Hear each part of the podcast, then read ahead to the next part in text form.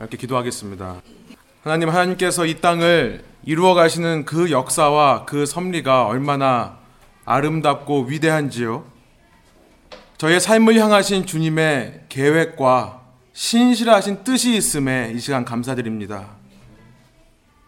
우리가 때로 살면서 이 세상에서 우리가 예상하지 못한 일들을 만나고 낙심되는 일들도 있고 또 기쁘고 행복한 일들도 있는데 지금 저희가 이런 세상의 모든 일들이 하나님께서 예정하시고 작정하신 우리를 향한 뜻인 것을 어느 순간에도 낙심된 상황에도 기쁜 상황에도 즐거운 상황에도 잊지 않는 저희를 낼 수 있도록 인도하여 주십시오. 지금 주님께 합당한 경배와 찬양을 이 시간 올려드립니다. 우리의 찬양을 받으셨사오니 지금 이 시간 저희에게 말씀하여 주시고 그 찬양에 합당한 삶이 무엇인지를 저에게 가르쳐 주셔서 말씀에 순종하여 저의 매 한순간의 삶을 순종함으로 살아갈 수 있는 저희 한 사람 한 사람 되게 하여 주십시오. 주님 말씀을 읽으려고 합니다. 살아계신 성령님께서 이 말씀 가운데 지혜의 영으로 진리의 영으로 임재하여 주시고 말씀하시는 내용이 무엇인지를 저희가 집중하여 깨달을 뿐만 아니라 이 말씀이 가리키고 있는 삶의 현실을 살아가며 이곳에서만이 아니라 이 장소를 나아가 우리의 삶의 모든 순간에 주님께 합당한 경배와 찬양을 올려드리는 저희를 낼 수 있도록 인도하여 주십시오. 감사드리며 예수님 이름으로 기도합니다. 아멘. 오늘 우리에게 주신 하나님 말씀은 갈라디아서 1장 4절부터 9절의 말씀입니다. 갈라디아서 1장 4절부터 9절까지 저희가 한 목소리로 읽고 말씀 나누기 원합니다. 함께 읽겠습니다.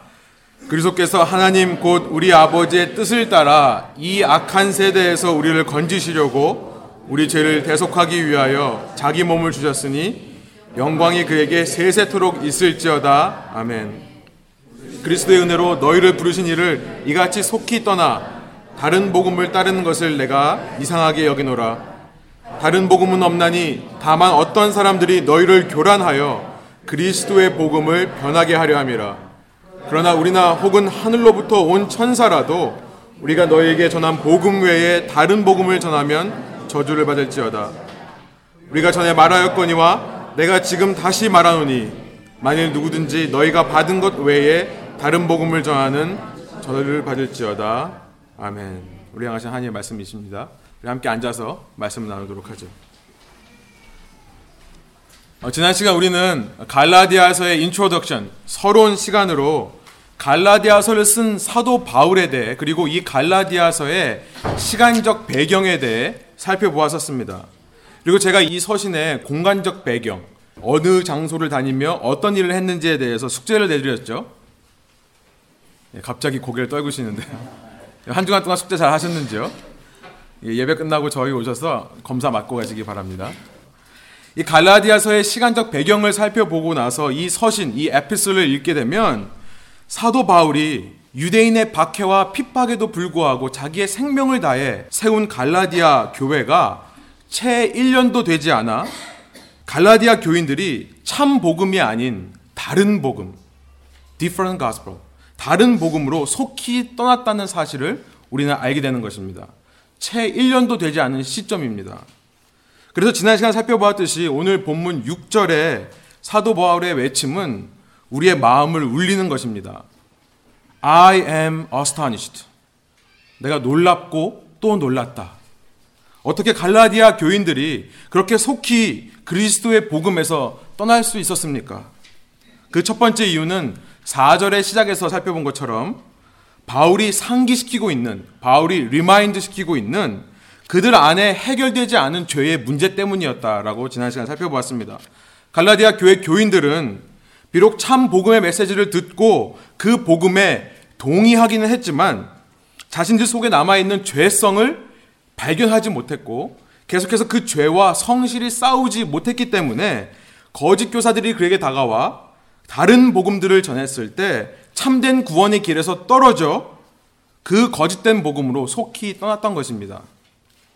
참된 구원이란 단순히 칭의, justification, 곧 과거의 한 시점만을 의미하는 것이 아니라 현재에도 진행 중인 성화, sanctification, 곧 내 속에 남아있는 죄성과의 싸움을 의미하는 것입니다. 그리고 이 성화의 길 끝에서 우리를 기다리고 있는 영화, glorification, 이 모든 것을 다 포함하는 전체가 구원이 되는 것입니다. 그래서 내가 아무리 머리로 동의하고 내 입으로 예수님을 믿는다고 나는 거듭났다라고 시인하더라도 계속해서 내 속에 남아있는 죄성과 싸우는 성화를 살지 않는다면 과연 그 삶이 애초부터 구원받은 성도의 삶인가? 우리는 질문해 보지 않을 수 없는 것입니다. 본문 4절은 계속해서 갈라디아 교인들이 그토록 신속하게 복음을 떠났던 두 번째 이유를 말씀하고 있습니다. 우리 한번 다시 한번 4절의 말씀을 다시 한번 읽어볼까요? 한 목소리 한번 읽어보겠습니다. 그리스도께서 하나님 곧 우리 아버지의 뜻을 따라 이 악한 세대에서 우리를 건지시려고 우리 죄를 대속하기 위하여 자기 몸을 주셨으니 원어 그대로 이것을 번역한 것이 ESV 버전인데요. 주보에 나와 있습니다. 이것을 읽으면 처음 제일 처음에 나오는 말은 지난 시간 살펴본 대로 who gave himself for our sins 이 말이 나오고요. 바로 그 다음 프레이즈가 이렇습니다. To deliver us from the present evil age. 이 악한 세대에서 우리를 건지시려고 라는 말이 그 다음에 나오는 것입니다. 사도 바울은 지금 인사말을 적어야 되는 편지의 서두 부분에서 먼저는 죄에 대해 이야기하더니 이제는 악한 세대에 대해 언급하고 있는 것입니다. 그러므로서 갈라디아 교인들에게 그들이 왜 구원에서 떨어졌는가 그 근본적인 이유를 계속해서 상기시키고 있는 것입니다. 상기시킨다, remind 한다는 것은 무엇을 전제로 하는 말입니까? 이들이 잊고 있다는 거예요. 잊고 있기 때문에 remind 시키는 거죠. 사도 바울은 1절부터 3절에 이르는 너무나도 짧은 인사말을 빨리 끝내고 나서는 4절부터 첫 번째로 그들의 해결되지 않은 죄의 문제를 상기시켰습니다. 그들이 구원을 받았다라고 얘기를 하면서도 자신들의 죄에 잊고 살고 있고 깨어 경계하며 죄와 싸우는 삶을 살지 않았기 때문에 다른 복음으로 떠났던 것을 경고했어요. 그리고 나서 바울은 두 번째로 악한 세대, 곧 현 세상이 악하다는 것을 상기시키고 있습니다. 그들은 갈라디아 교인들은 구원을 받았으면서도 자신들이 몸담고 살아가는 그 시대가 악한 세대라는 것을 잊고 살았다는 것을 우리는 추측해 볼 수 있는 것입니다. 그랬기에 그들은 자신이 살고 있는 세대가 악한 세대라는 것을 잊고 살았기에 그토록 빨리 다른 복음으로 갈 수 있었던 것입니다. 왜 그들은 자신이 살고 있는 세상이 악하다는 사실을 몰랐을까요? 당시 사도 바울의 이 편지를 읽던 주후 1세기 로마 왕국령 갈라디아에 살던 사람에게 있어서 자신들이 살고 있는 세상은 너무나 살기 좋은 세상이었기 때문에 그렇습니다.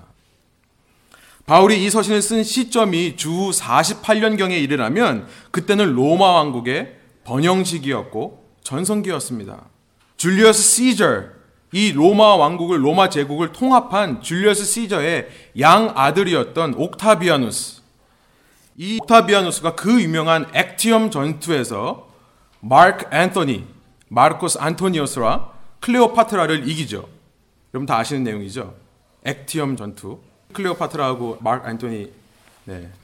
성경도 안 읽으시고 문학도 안 읽으시고 네. 농담이고요. 예, 이 옥타비아누스가 이들을 이기고 왕위에 오르죠. 이것이 BC 27년의 일이에요. 기원전 27년의 일입니다. 그리고 나서 자기의 왕의 호칭을 이제 아우구스투스로 바꾸죠. 그러면서 어, 로마를 연구하는 역사가들은 이때부터 팍스 로마나의 시대가 시작되었다고 생각합니다. 이 아우구스투스 첫 번째 왕 후에 티베리우스라는 왕, 또 칼리규라라는 왕, 그리고 로마 왕국 4대 왕인 이 클라우디어스라는 왕의 시대에 와서 로마 왕국은 번성기와 전성기를 누리게 되었던 것입니다. 이 클라우디어스의 시대는 AD 41년부터 54년간의 통치 기간인데요. 바로 사도 바울이 갈라디아서 쓴 시점이에요. 이때는 지금으로 말하면 건설 붐이 일어났던 때였습니다.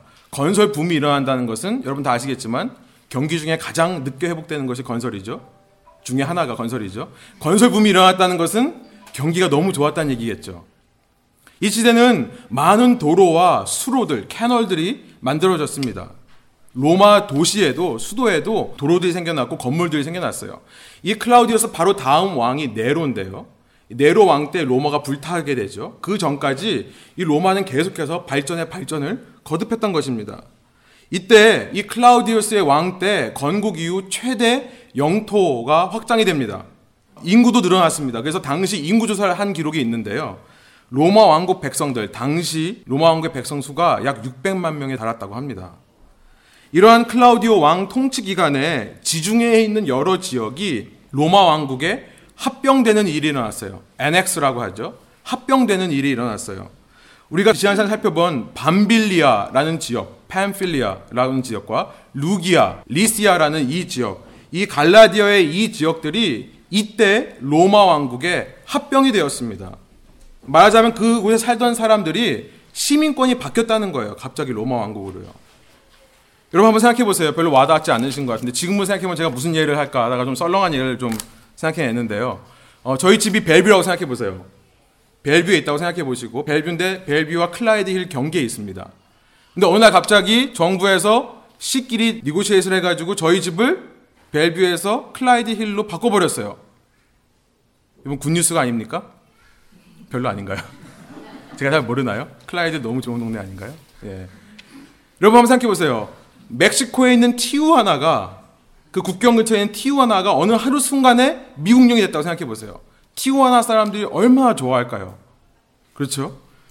이렇게 강력한 왕권에 의해 전쟁이 사라지고 로마 왕국 시민들은 평화와 안정을 누리며 나날이 발전하는 나라 속에 살았는데 그런 로마 왕국에 합병된 갈라디아 지역 사람들이 과연 자신이 살고 있는 시대가 악한 시대라는 생각이라도 했겠습니까?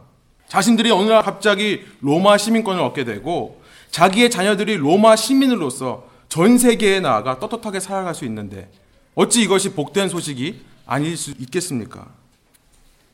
그러나 사도 바울은 그리스도를 통해 주어진 참 복음에 대해 정확히 아는 사람이었습니다.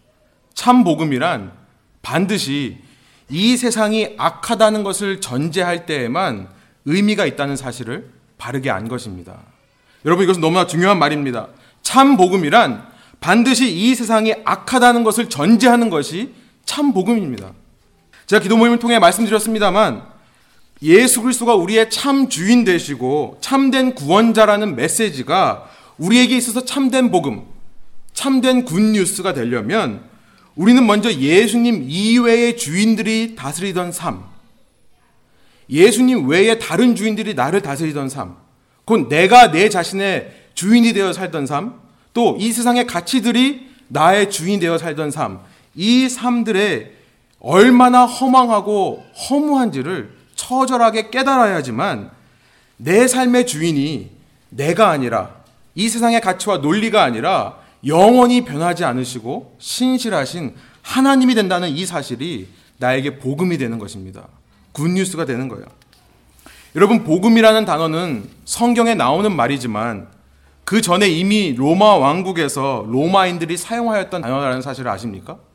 이 복음이라는 것은 크리스천들만 사용했던 단어가 아니었어요. 이미 로마 왕국에서 사용하고 있던 단어였습니다. 로마의 공식 언어가 된 이 그리스어로 유한겔리온이라는 이 단어는요. 로마 황제가 가져온 이 땅의 평화와 안정을 가리킬 때 사용했던 말로서 그 왕이 선포하는 말씀을 가리켜 복된 소식, 유한겔리온이라고 했던 것입니다. 다시 말하면 갈라디아뿐만 아니라 로마 왕국 통치 아래 살던 사람들에게 복음, good news란 단 하나가 아니었다는 거예요. 성경에서 말하는 복음만이 복음이 아니라 그들은 이미 수많은 복음들 속에 살고 있었다는 것입니다. 로마 제국을 통일하여 일대 왕이 된 줄리어스 시저, 곧 시저의 복음이 있었어요. 그리고 그의 양아들로서 팍스 로마나를 가져온 아우구스투스, 어거스투스의 복음이 있었습니다. 유한겔리언이 있었습니다. 어디를 가든지 왕의 편지를 낭독하는 왕의 대사는 엠베서더는요. 첫 마디를 이렇게 시작해요. 유한겔리온 후민. 너희를 위한 복된 메시지다라고 시작하면서 왕의 편지를 읽는 것입니다. 그렇다면 우리는 사도 바울이 갈라디아 교회에 편지를 쓰며 이 첫 편지의 첫 인사말에서부터 그들의 신앙이 어떻게 그렇게 쉽게 무너질 수 있었는가를 지적하고 있음을 이 말씀을 통해 발견합니다. 그들의 사고방식에 예수 그리스도를 통해 주어진 이 굿뉴스, 복음은 당시 자신들의 삶을 풍요롭게 하고 안정되게 하고 평화롭게 하는 세상의 수많은 굿뉴스들 중 하나였을 뿐 오직 예수 그리스도의 복음만이 참 복음이고 나머지 다른 복음들은 악한 세상이 주는 악한 소식이었다는 사실을 몰랐던 것입니다. 이러한 사실을 알고 나면 사도 바울의 1장 6절의 말씀이 한층 더 깊이 우리에게 다가오는 것을 알 수 있습니다. 그럼 6절의 말씀 한번 같이 한번 읽어볼까요? 그리스도의 은혜로 너희를 부르신 이를 이같이 속히 떠나 다른 복음을 따르는 것을 내가 이상하게 여기노라. 이제 왜 다른 복음이라고 말하는지 아시겠죠? 다른 복음이 있었다는 거예요. 당시 사회에는 다른 복음이라 표현된 세상의 good news들이 그리스도의 은혜로 주어진 참 복음과 coexist 공존하고 있었음을 알게 되는 것입니다. 그리고 그들이 다른 복음을 따르는 이유는 오직 예수 그리스도의 복음만이 참되고 선한 복음인 줄을 몰랐기 때문에 그랬다는 거예요. 그 다른 복음들이 전부 악한 것이고 악한 세대에서 왔다는 사실을 모르기 때문에 그리스도의 복음도 그들 중에 하나라고 생각을 했던 것입니다. 사도 바울의 다음 말씀이 이렇습니다. 7절 한번 다시 한번 읽어보기를 원합니다. 다른 복음은 없나니 다만 어떤 사람들이 너희를 교란하여 그리스도의 복음을 변하게 하려 함이라. 다른 복음이란 없다는 것입니다. 이 7절의 말씀을 원어적으로 해석하면은 다른 복음 자체가 없다는 말이 아니라 그리스도의 복음과 같은 same quality, 같은 질의 복음은 없다라고 얘기를 하는 거예요. 그리스도를 통해 주어진 복음 외에 또 다른 굿뉴스가 있을 수가 없다는 얘기를 하는 것입니다. 우리의 삶을 진정한 의미에서 풍요롭게 하고 우리의 삶에 잠시의 안정이 아니라 영원한 안정, 영원한 안식을 주는 굿뉴스는 다른 굿뉴스는 없다는 것입니다. 이 7절의 말씀을 원어로 계속해서 해석해 보면 이렇습니다. 단지 어떤 것이 있냐면 당시 크리스천들을 교란하여 confuse 혼동하게 하여 참 복음을 변질시켜 그 참 복음을 세상의 복음들과 동급인 것처럼 착각하게 하는 가르침은 있다는 거예요. 지금 그 얘기를 하는 것입니다. 여러분 당시 갈라디아를 향한 이 사도 바울의 메시지가 오늘 현대를 살아가고 있는 우리에게 어떤 깨달음과 가르침을 줍니까? 기독교 신앙은 어느 시대, 어느 사회, 어느 문화를 막론하고 자신들이 살고 있는 세상이 악하다라는 이 기반 위에, 파운데이션 위에 세워지는 집과 같습니다. 이것이 foundation이에요. 그렇기에 자신이 속해 있는 이 세상에는 선한 것이 하나도 없음을 철저하게 깨닫고 처절하게 깨닫고 자신을 그 세상, 그 죽음으로 치닫고 있는 세상으로부터 구원해낼 구원자를 갈급하게 찾게 되는 것이 참 신앙이에요. 그때 우리를 영원히 살릴 수 있는 오직 한 길, 한 진리, 한 생명 대신 예수 그리스도의 가치를 알아보고, 월스를 알아보고, 그 가치를 나의 삶의 유일한 가치로 인정하는 것이 참 신앙입니다. 그래서 그 예수님만을 예배하는 것, worship, worship 하는 것이 참 신앙입니다. 그런데 이런 생각에 기반이 없이 예수님도 그저 나를 이롭게 하고 나에게 유익을 주며 나에게 평안과 안정을 가져다 주는 다른 세상의 가치들 중 하나인 것처럼 생각하여 예수님만을 믿는 게 아니라 예수님도 믿는다고 하면 그렇게 쌓아 올린 집은 바람이 불고 물이 차오를 때 다른 말로 말해서 세상의 거짓 교사들이 와서 그 신앙에 세상에 허황된 바람을 불어넣고 믿음을 희석하는 물을 퍼붓기만 하면 마치 모래 위에 쌓은 집처럼 예배당을 나서는 순간부터 처참하게 무너져 내리는 것입니다. 말씀을 나누며 우리 한 가지를 반드시 짚고 넘어가기 원합니다. 여러분에게 있어서 이 세상은 참 살만한 세상이십니까? 대부분 아니라고 하실 거예요. 저도 어렸을 땐 몰랐는데요. 살면 살수록, 아, 맞다. 인생은 살면 살수록 힘든 거구나. 살만한 세상이 아닌 거라는 것을 알게 됩니다. 여러분, 바른 대답을 하셨다고 안도의 한숨을 내쉬기 전에요.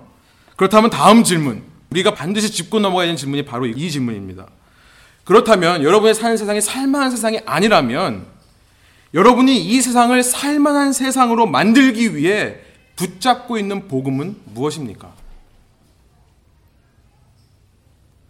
여러분, 만일 이 질문에 대한 대답 중에 예수님이요, 혹은 하나님이요 라는 답이 들어간다면 여러분 분명히 아십시오. 여러분은 지금 잘못된 기반 위에 신앙의 집을 쌓고 있는 것입니다. 그래서 여러분의 삶이 신앙과 일치되지 않고 삶은 삶대로, 신앙은 신앙대로 살게 되는 것입니다. 여러분, 예수님은 여러분이 이 세상에 사는 삶을 더 살만한 세상으로 만들기 위해 목숨을 버리신 분이 아니십니다. 거꾸로 여러분을 이 세상에서 끄집어내기 위해 자기 몸을 희생하신 분이세요. 본문 4절에서 사도 바울은 이렇게 말하고 있습니다. 4절 한번 보십시오. 이 악한 세대에서 우리를 건지시려고 여러분 건진다라는 이 말은요. 원어로 보면 ἐξαιρέω라는 말이에요. ἐξαιρέω. 이 말로써 사도 바울이 쓴 편지 중에 13개의 서신 중에 오직 이곳에만 쓴 독특한 단어입니다. 이 ἐξαιρέω라는 말은요. pick out. 마치 무슨 집게 같은 걸로 찝어내는 것처럼 이 얘기를 어디서 하셨냐면 예수님께서 눈 속에 있는 티를 빼내어야 하리라 할 때 ἐξαιρέω라는 말을 쓰셨어요. 사도 바울은 원래 구원하다라는 말을 알고 있습니다. 소조라든지 루오마이라든지 엘레페로라든지 셋프리라는 뜻이거든요. 혹은 아고라조라든지 산다는 뜻이에요. 피해 값을 주고 샀다. 이런 구원의 다양한 의미로 쓰이는 동사를 알고 있었습니다. 그런데 평소에 구원이라는 뜻으로 사용되지 않는 이 독특한 단어를 여기 사용하고 있으면서 의미를 강조하는 거예요. 판에 박힌 흔한 구원이라는 단어가 아니라 끄집어낸다 라는 표현을 씀으로써 너희는 이 세대에서 나와야만 된다는 것을 강조하고 있다고 생각합니다. 예수님은 지금 사도 바울이 이런 얘기를 하는 거예요. 예수님은 너희의 그 팍스 로마나의 세상을 더 살만한 세상으로 만드시기 위해 생명을 버리신 분이 아니라 너희를 그 세상으로부터 끄집어내기 위해 건져내기 위해 죽으신 분이시다. 너희가 만일 진정으로 예수님을 믿는 자가 되었다면 잊지 말고 기억해라. 너희가 사는 세상은 죽음을 향해 치닫고 있는 악한 세상이다. 반드시 기억해라. 그 급류에 휘말려 떠내려가면 급류에 휘말려 떠내려가고 있다는 사실을 너희가 진정으로 안다면 구해달라고 해야지 어떻게 채워달라고 얘기를 할 수 있느냐. 여러분 이것이 오늘 본문의 메시지인 것입니다. 저는 말씀을 준비하면서 오늘의 이 메시지 앞에서 이런 질문을 했습니다. 왜 하나님 세상을 이렇게 창조하셨습니까? 왜 하나님 세상에 악을 허락하셨나요? 왜 세상을 좋기만 좋은 것만 있게 하면 안 되십니까? 여러분 저도 이런 생각을 합니다. 제가 이런 설교를 한다고 해서 제가 이 땅에서 고난 받는 것을 즐겨하는 사람은 아닙니다. 저도요 평안하고 싶고요 안정된 삶을 살고 싶은 마음이 있어요. 그래서 저도 이런 질문을 해요. 하나님 왜 하필이면 이런 악을 허락하셨습니까? 하나님께서 처음 만드신 세상은 분명 하나님 보시기에 좋은 세상이라고 하셨는데 하나님께서 왜 타락을 허락하셔서 세상에 이렇게 고통받게 했습니까? 악 때문에. 아니 그 전에 창세기 1장을 자세히 살펴보면 하나님께서 세상을 만드실 때 처음부터 어두움을 먼저 만드셨다는 것을 우리가 알게 됩니다. 그러고 나서 그 어두움 속에 빛을 만들어 놓으시고는 그 빛을 바라보며 보기 좋다라고 말하셨습니다. 하나님은 왜 모든 것을 처음부터 빛으로 만들지 않으시고 왜 어둠이라는 배경을 먼저 만드시고 그 위에 빛을 만드셨던 것입니까? 여러분 성경은 이런 질문들에 대해 명확한 답을 하고 있지 않습니다. 그렇기에 우리는 이 땅을 사는 한 그 답을 확실히 알 수는 없습니다. 그러나 우리의 제한된 이성과 논리를 가지고 그 답을 생각해 볼 때 몇 가지를 생각해 볼 수 있습니다. 제가 세 가지를 살펴보았는데요. 첫 번째로 하나님께서 성경에서 말씀하신 것이 아니라면 하나님께서 계시하지 않으셨다면 우리가 알 필요가 없다는 것입니다. 여러분 잘 생각해 보면요. 우리는 이런 왜라는 질문이 우리의 삶에 어떠한 변화도 줄 수 없음을 잘 알고 있습니다. 이 땅이 왜 악한지를 알고 나서 그 다음에 뭐가 바뀌는 것이 있습니까? 세상은 그대로 악한 것입니다. 그래서 하나님께서 그 답을 계시하지 않았다고 이해할 수 있겠습니다. 마치 담배를 피는 사람이 담배를 피면 너무나 몸에 안 좋다는 것을 알기 위해 굳이 담배를 피워 본다면 그처럼 어리석은 게 뭐가 있겠어요, 그죠? 별로 동의를 안 하시는데. 예. 두 번째로 첫 번째는 좀 아닌가 생각이 드시죠? 두 번째로 우리는 고통과 고난을 통해 주어지는 연단과 성숙이 얼마나 귀한 것인지 알고 있습니다. 우리는 이 악한 세상에서 당하는 고난과 고통 이것은 분명 우리에게 괴로운 것이지만 우리를 인내하게 하고 인내함을 통해 연단, 우리의 캐릭터를 빌드하고 성품을 만들고 그래서 소망을 갖게 하는 하나님의 신비로운 선물인 것을 우리는 알고 있습니다. 고난은 하나님의 신비로운 선물이에요. 여러분, 고통이 없는 것만큼 고통스러운 삶은 없습니다. 누가 고통을 못 느끼는 문둥병자의 삶을 복된 삶이라 할 수 있겠습니까? 고통을 느끼기에 우리는 이 땅을 살면서 좌로나 우로나 치우치지 않고 우리의 삶의 방향을 똑바로 걸어갈 수 있는 자극제가 되는 것입니다.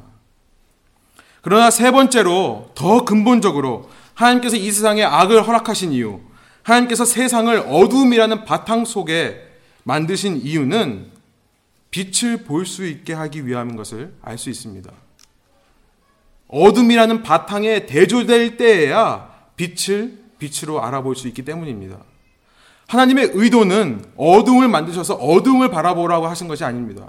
그 어두움과 철저하게 대조되는 빛을 바라보라는 것이 하나님의 의도세요. 그래서 우리 하나님은 선한 하나님이 되시는 것입니다.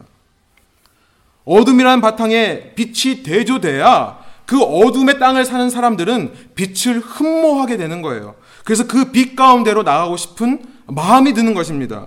그래야 우리는 우리의 현 상태, 이 스테로스코에 만족하지 않고 전적인 불만족, total dissatisfaction. 이 전적인 불만족을 하게 되어서 그때에야 진정으로 나를 구원해 줄 수 있는 구원자를 찾는 갈급함이 생겨나는 거예요. 진정으로 나를 사랑해 주는 참 연인을 만나고 싶구나라는 생각이 드는 것입니다. 그래서 이쯤 되면 우리는 자연스럽게 신앙의 고백을 할 수 있게 되는 것입니다. 이런 고백을 할 수 있는 거예요. 이 세상에서 내가 만족할 수 있는 다른 사람이 없어서 감사합니다. 여러분 이 말은 프로포즈 멘트처럼 들리지만요. 우리 어진이 좀 써먹길 바래요. 그러나 이것은 하나님을 향한 신앙 고백입니다.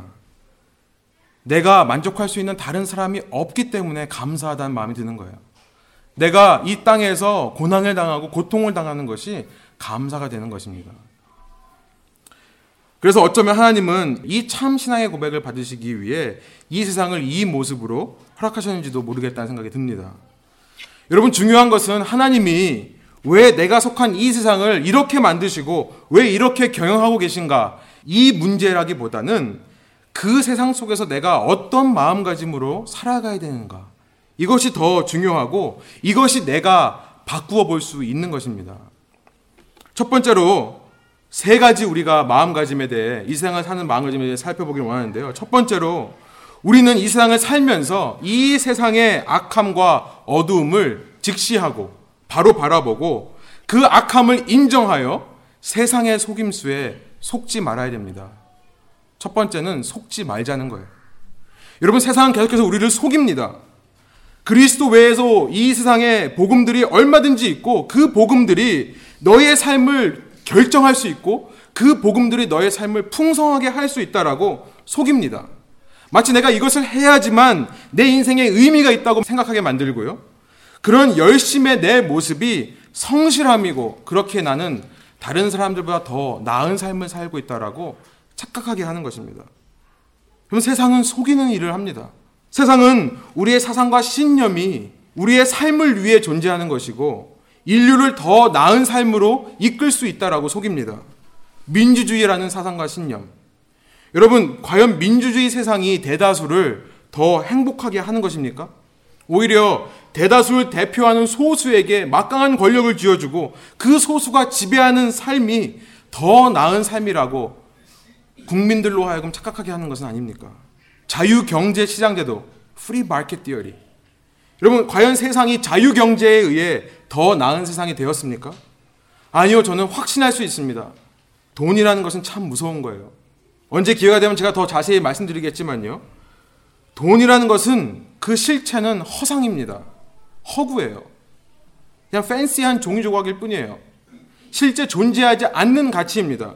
그런데 숫자 노름에 의해 이 일이 이익을 가져온다라고 한다면 어떤 사람들이 그 허상의 가치를 얻기 위해 자신의 생명과도 같은 시간을 쏟아붓습니다. 여러분 1리터짜리 이 bottle water 아시죠? 이 bottle water 1리터를 만들기 위해 천연물, natural water, 인간이 만들어낼 수 없는 천연물 3리터가 소비된다고 해요. 그런데 더 놀라운 사실은 그걸 만드는 사람들이 있다는 겁니다. 더 놀라운 사실은 그것을 아무런 죄책감 없이 마시는 사람들이 있다는 거예요. 제가 그렇거든요. 제가 말씀 준비하면서 지난 주간에 아 정신이 바짝 들었어요. 이런 미국이라는 나라는 국토의 50%를 food product, 음식물을 생산하기 위해 사용하고 있습니다.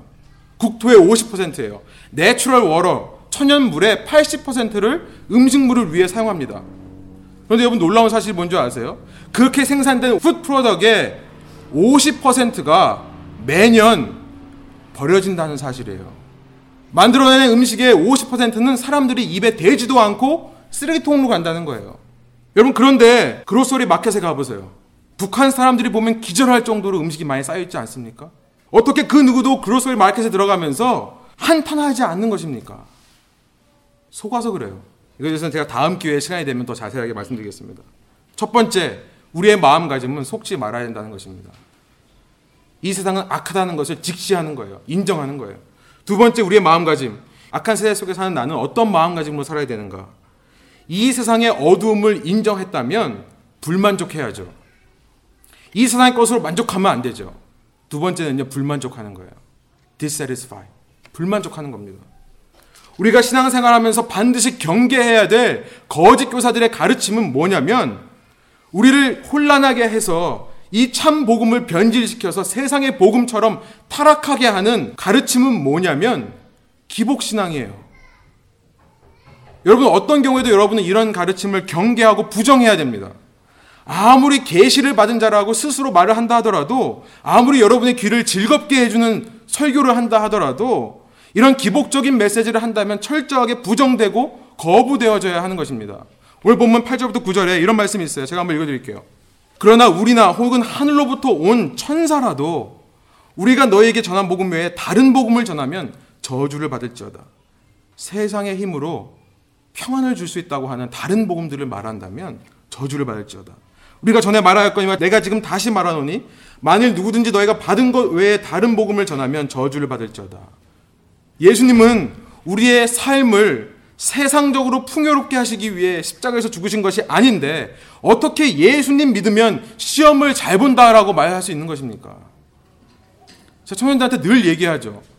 예수님 잘 믿는다고 해서 시험 잘 보는 거 아니에요. 공부한 만큼 정직하게 나오는 것이 시험 결과입니다. 어떻게 예수님 믿으면 좋은 배우자를 만난다는 얘기를 할 수 있습니까? 저 청년들한테 배우자 기도하지 말라 그래요. 좋은 배우자 기도하기 전에 네가 먼저 좋은 배우자가 되라 그래요. 여러분 제가 하, 제가 아버지가 되어 보니까요. 제 딸 아무한테나 시집 안 보내요. 정말 정말 제 딸은요 아무한테나 안 보내요. 여러분 좋은 배우자 기도할 때 하나님의 음성이 들리지 않습니까? 너 그런 식으로 살면 나 내 딸 너한테 안 줘. 나 너 네가 구하는 내 아들 너한테 안 줘. 먼저 배우자 기도는요. 또 다른 배우자인 나를 위해 기도하는 거예요. 어떻게 예수님 믿으면 좋은 직장 잡을 수 있다고 얘기합니까? 어떻게 예수님 믿으면 아프지 않다고 얘기할 수 있어요? 어떻게 건강하다고 얘기할 수 있어요? 어떻게 예수님을 잘 믿으면 인생 성공한다고 얘기를 할 수 있습니까? 여러분, 이런 논리로 살기 때문에 우리의 삶에서 때로 고난이 찾아올 때 내가 시험을 망치고 내가 배우자와의 관계가 틀어지고 내가 사랑하는 사람들과 싸우게 되고 직장을 얻지 못하고 자백 문제가 해결되지 않고 아프고 망하면 왜 하나님께서 자신을 저주했냐라고 생각하는 것이 아닙니까? 이런 기복적인 생각을 하니까 잘 나가길 바라고요. 인생의 고난이 찾아오면 하나님을 원망하게 되는 거예요. 이 모든 마음이 다 똑같은 기복적인 마음이라는 것입니다. 여러분 참 신앙은 오직 예수님만을 바라보는 것입니다. 그러기 위해 필요하다면 하나님께서 지금 우리가 예수님 외에 바라보고 있는 다른 것들을 우리의 삶에서 제거하실 때가 있는 거예요. 여러분 세상이 여러분의 뜻대로 다 돼가고 있습니까? 여러분 기뻐하고 찬양하십시오. 하나님께서 여러분을 불쌍히 여기셔서 여러분을 인도하고 계심을 겸손하게 인정하십시오. 그러고 나서 말씀을 기억하세요. 고린도전서 10장 12절의 말씀이에요. 그런즉 누구든지 선줄로 생각할 거든 넘어질까 조심하라. 고린도전서 10장 12절의 말씀입니다. 이것을 기억하십시오. 반대로 여러분 세상이 여러분의 뜻대로 되는 것 같지 않습니까? 계획했던 일들이 다 되지 않습니까? 여러분 마찬가지로 기뻐하고 찬양하십시오. 여러분 인생의 그 어느 때보다 하나님께서는 더 간절히 여러분이 세상에서 눈을 돌려 하나님만을 바라보고 계시는 것을 말씀하시는 시간입니다. 그리고 나서 말씀을 기억하십시오. 고린도서 10장 12절 바로 다음 말씀이에요. 10장 13절의 말씀. 사람이 감당할 시험 밖에는 너에게 당한 것이 없나니 오직 하나님은 미쁘사 너희가 감당하지 못할 시험 당함을 허락지 아니하시고 또한 시험 당할 즈음에 피할 길을 내사 너희로 능히 감당하게 하시느니라.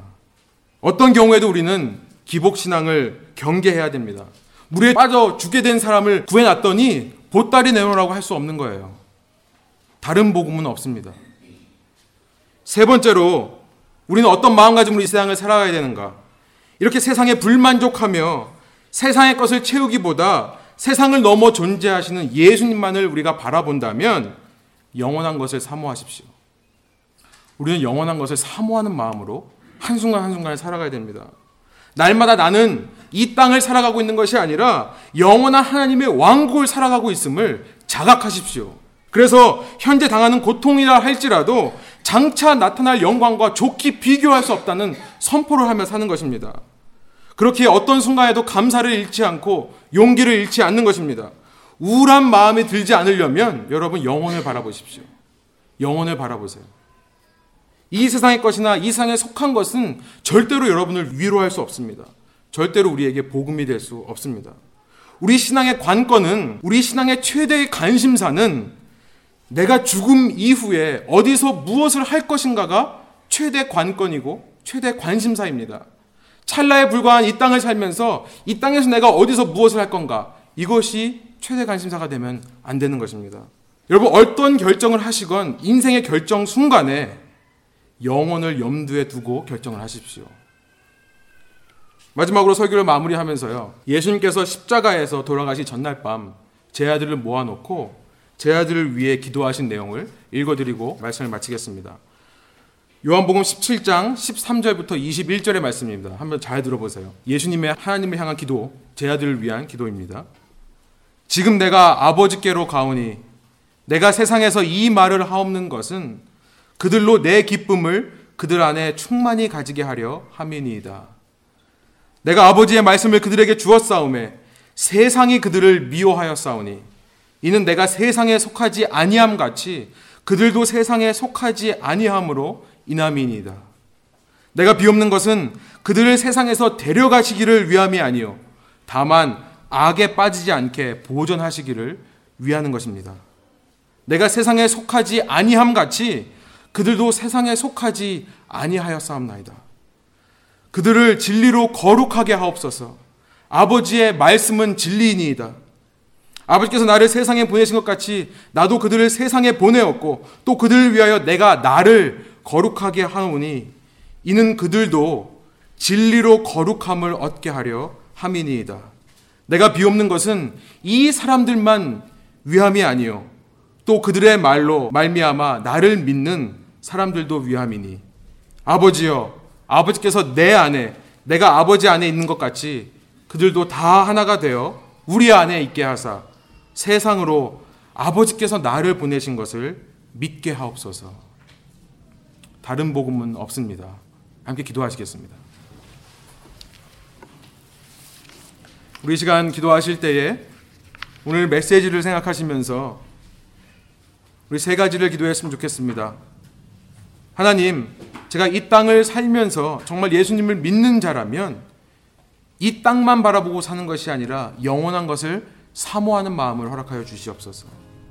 내가 작은 인생의 결정 하나라도 결정의 순간에 영혼을 염두에 두고 내가 이 결정을 함으로 영혼의 어떤 삶을 살 것인가를 생각하며 결정할 수 있도록 인도하여 주십시오. 지금 영혼을 사모하며 우리 안에 이 땅을 향한 불만족이 있게 하여 주십시오. 물에 떠내려가면서 구해달라고 외치기는커녕 물에 빠져 내려가니까 나에게 더 채워달라고 기도하는 어리석음을 범하지 않도록 우리 안에 기복 신앙을 제하여 주시고 주님 무엇보다 이 세상의 메시지에 속지 않도록 인도하여 주셔서 오직 참된 복음, 나를 살리고 나를 변화시키고 나를 평안하게 하고 나에게 영원한 안식을 줄 수 있는 복음은 오직 예수 그리스도의 복음뿐인 것을 깨닫게 하여 주십시오. 한 가지 더 기도하실 때요. 이런 세 가지 기도 제목을 하시면서 여러분의 가정을 위해 기도하십시오. 주님, 우리 가정에 나 있는 배우자들, 자녀들이 그런 나의 삶을 통해 예수님을 만나게 해주시고 지금 예수님께서 기도하셨던 것처럼 나의 말을 통해 내 안에 거하는 진리를 통해 그들도 예수님을 믿게 하여 주시고 주님께로 나아올 수 있도록 인도하여 주십시오. 내가 삶으로 신앙인 것을 증명하게 하여 주십시오. 나의 삶에서 이 세상에 속지 않고 이 세상에 불만족하며 오직 영원한 것을 사모하며 살 때에 내가 신앙인이라는 것을 증명하는 증인으로 우리 가족에게 전도할 수 있도록 인도하여 주십시오. 우리 함께 이런 기도 제목으로 함께 기도하며 나가겠습니다. 기도하시겠습니다.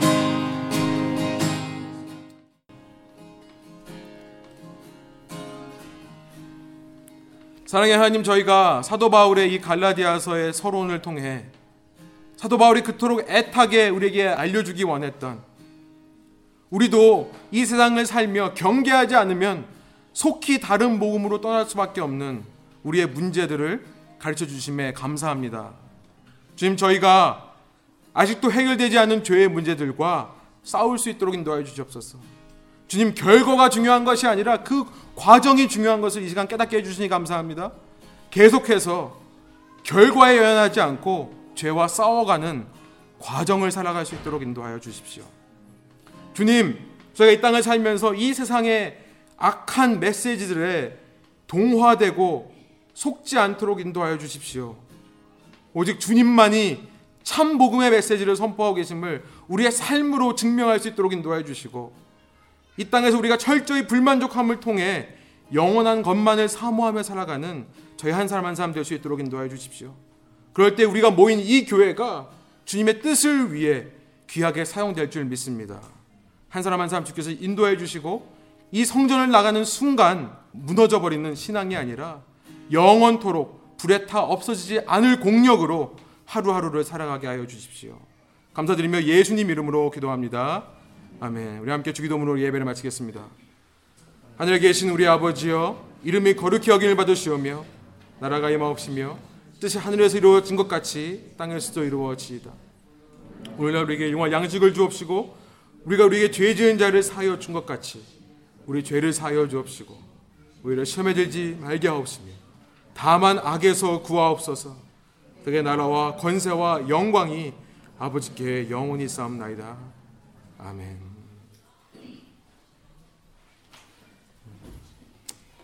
네 예배를 마쳤습니다. 우리 함께 어, 친교하시면서 계속해서 어, 예배하시고 우리 또 어, 오늘 또 소식을 나누시기 바랍니다.